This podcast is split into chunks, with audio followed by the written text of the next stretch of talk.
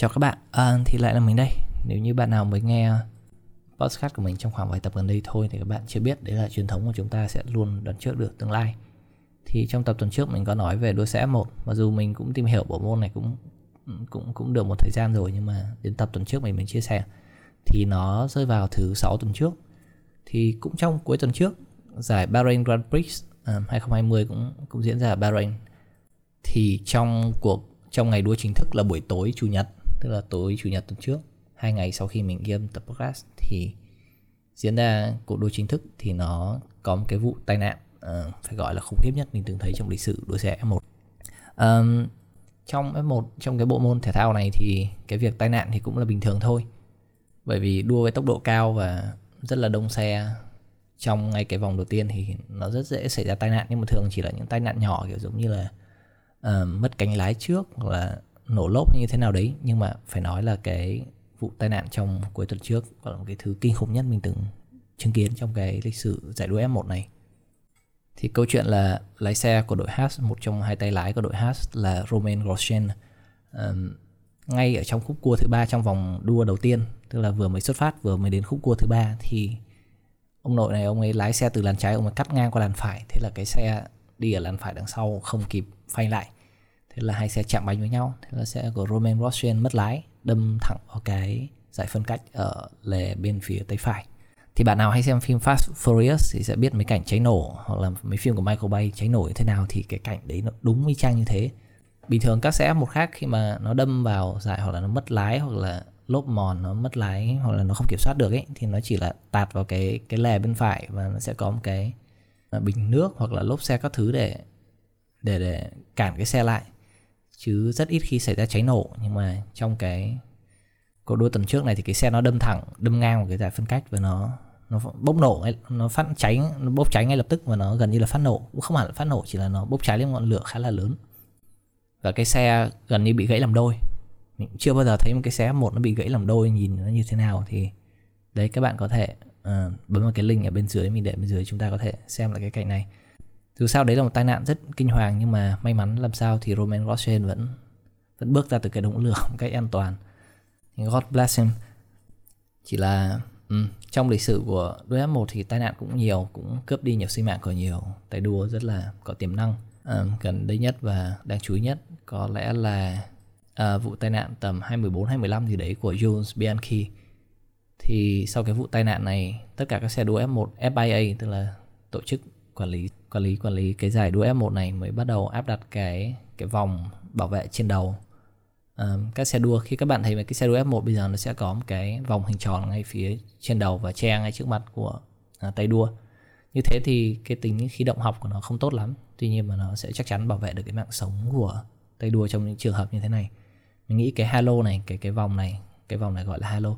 thì cái halo này cũng là đóng góp một phần rất là lớn trong việc bảo vệ cái Roman Grosjean trong cái cái pha va chạm với tốc độ khá là cao như thế. Và cái vụ cháy nổ đấy nhìn trông có vẻ là rất lớn thật nhưng mà uh, so với cái khối lượng nhiên liệu nặng của trong xe ngay mà cái vòng đầu tiên thì như thế cũng không to lắm. À, nếu như bạn chưa biết thì đua xe F1 thì người ta không được đã không cho phép đổ xăng khi mà dừng pit stop nữa rồi. Ngày xưa có cho kiểu uh, khi dừng pit stop các bạn thay bánh các thứ cho đổ xăng nhưng mà khi đổ xăng như thế nó hay xảy ra rất nhiều. Ví dụ như có thằng ngố ở đấy nó quên rút vòi xăng ra khi cái xe chạy đi, thế là nó tẩm xăng lên cả cái xe luôn. Hoặc là những tai nạn như thế, cho nên là FIA đã không cho đổ xăng từ cách đây mấy năm nữa. Cho nên là các đội đã phải tính toán ngay từ cái vòng đầu tiên là phải, xăng phải luôn đầy, nó sẽ phải khoảng hơn 100 cân nhiên liệu trên xe ngay lúc đấy, ngay ngay cái vòng đầu tiên ấy. Cho nên mặc dù cái đống lửa đốt cháy cái xe của Roman Grosjean này nhìn có vẻ to thật đấy, nhưng mà mình nghĩ chỗ đấy nó chỉ khoảng chục lít xăng là cùng. Bởi vì FIA đã quy định là cái bình xăng của các xe F1 này phải được làm bằng lớp Kevlar là cái lớp à, nói chung là nguyên liệu khá là chắc chắn. Cho nên là cái đống lửa đấy nhìn có vẻ khá là to nhưng mà nó không phải kinh khủng tới mức mà khoảng 100 100 lít xăng đổ ra đường và nó bốc cháy. Thì yeah, thì yeah, thì Roman Grosjean rất may mắn là vẫn thoát ra được khỏi đống lửa đấy và đã có những cái volunteer ở bên đường uh, cứu giúp anh này cũng phải kể đến cái công sức của cái đội y tế luôn đi sau cái xe cuối cùng sau ngay khi xuất phát cái chặng đầu tiên à, xuất phát cái vòng đầu tiên ấy. Thì có cái đội y tế luôn luôn đi sau để xử lý những tình huống như thế này. Thì phải vỗ tay cảm ơn những người đấy đã lao cái đống lửa này cứu anh này ra. Nhưng mà tự nhiên như thế mình cũng nghĩ đến à, một vài vấn đề. Hôm qua mình cũng có đi ngoài đường mình đi ăn sushi thì mình có gặp một tai nạn trên đường à cũng không phải gặp tai nạn là mình thấy có một người gặp tai nạn ở bên lề đường ở trên cầu. Thế thì mình thấy rất nhiều người vây xung quanh có người đứng xem có người bấm gọi cứu thương có người đỡ ông này dậy như thế nào đấy. Nhưng mà mình thấy mấy cái đấy đều không hợp lý. Theo mình nghĩ cái tốt nhất ấy, khi mà các bạn gặp một cái tai nạn trên đường nhất là khi giờ tan tầm là giờ đang bị đông ấy khi các bạn gặp một cái tai nạn trên đường nếu như các bạn thấy có người ở đấy rồi bạn không phải là first responder không phải là người đầu tiên hoặc là người duy nhất chứng kiến hiện trường cái đấy, thì việc tốt nhất bạn có thể làm là di chuyển nhanh lên và đi luôn đi, đừng có quay lại nhìn, đừng có đứng lại giúp hay đừng có làm gì cả. Bởi vì nếu mà càng đông người đứng lại giúp thì nó càng tắc đường phía đằng sau và càng khó để cho cái xe cứu thương đến tiếp cận cái hiện trường vụ tai nạn này và có thể sơ cứu cho cái người bị thương. Trừ khi bạn là bác sĩ và bạn có đủ đồ nghề trong tay mà thường cái trường hợp đấy rất là hiếm nếu như bạn không phải bác sĩ và không phải first responder thì việc tốt nhất bạn có thể làm đấy là hãy chạy nhanh lên đừng có đứng lại nhìn đừng có đứng lại gọi cứu thương đừng có đứng lại hỏi anh ơi anh có tỉnh không anh có sao không anh có đau không? Người ta ngã xe xong lại hỏi có đau không vãi đái thật. Thế thì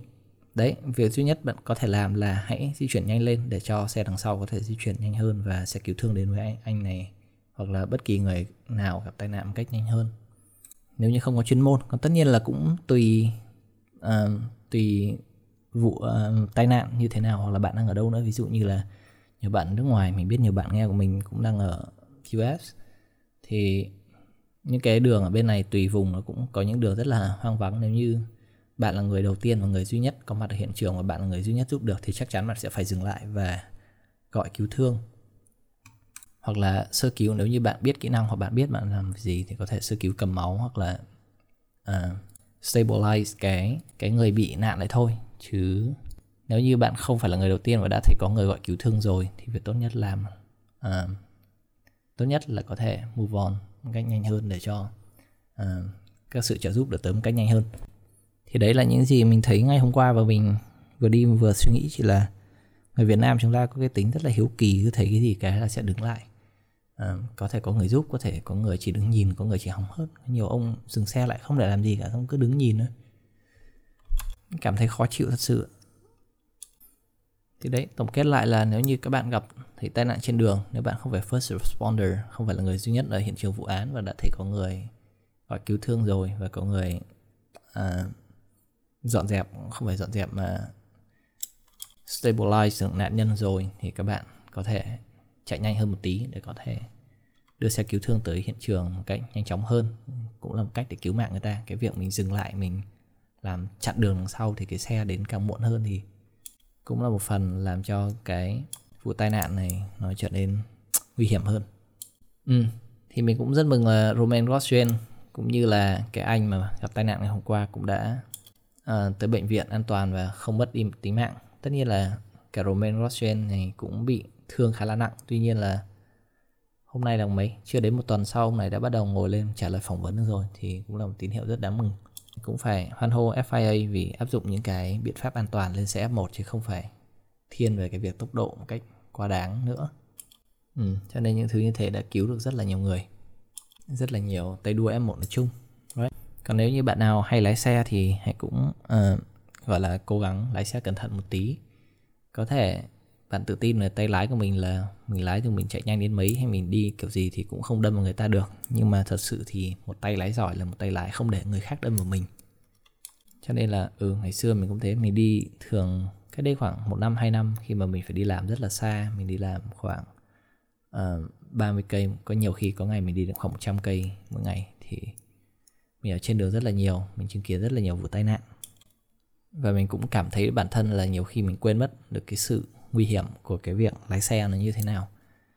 Cho nên là ừ nếu như bạn nào hay lái xe trên đường thì hãy luôn luôn cẩn thận và chú ý đến uh, mọi phương tiện xung quanh.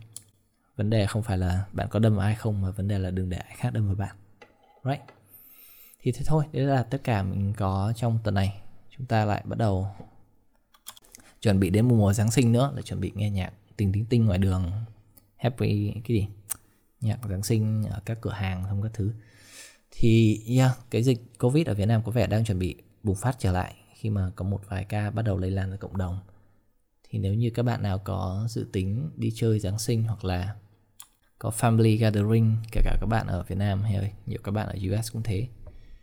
thì nếu có family gathering các thứ thì hãy cố gắng chú ý đến sức khỏe của bản thân và giữ khoảng cách an toàn đối với mọi người right? mình nghĩ kiểu gì thì sau cái đợt Giáng sinh này thì số ca toàn thế giới sẽ lại tăng lên một lần nữa thôi bởi vì 2020 rõ ràng một năm khá là dài. À, khá là nhiều sự kiện và có lẽ nhiều người muốn quên đi cho nên cái mùa Giáng sinh cái mùa holidays này có lẽ nhiều người không muốn bỏ. Nhiều người sẽ uh, muốn được ở bên gia đình sau một năm sau một năm quá nhiều biến động và quá nhiều khó khăn đối với tất cả chúng ta. Thì thế thôi. À, dù gì thì mình cũng chúc các bạn uh, thật là nhiều sức khỏe và stay safe alright. Uh, hẹn gặp các bạn vào tuần sau ở một chủ đề khác. Nghe nó hay hơn vui vẻ hơn alright. Bye.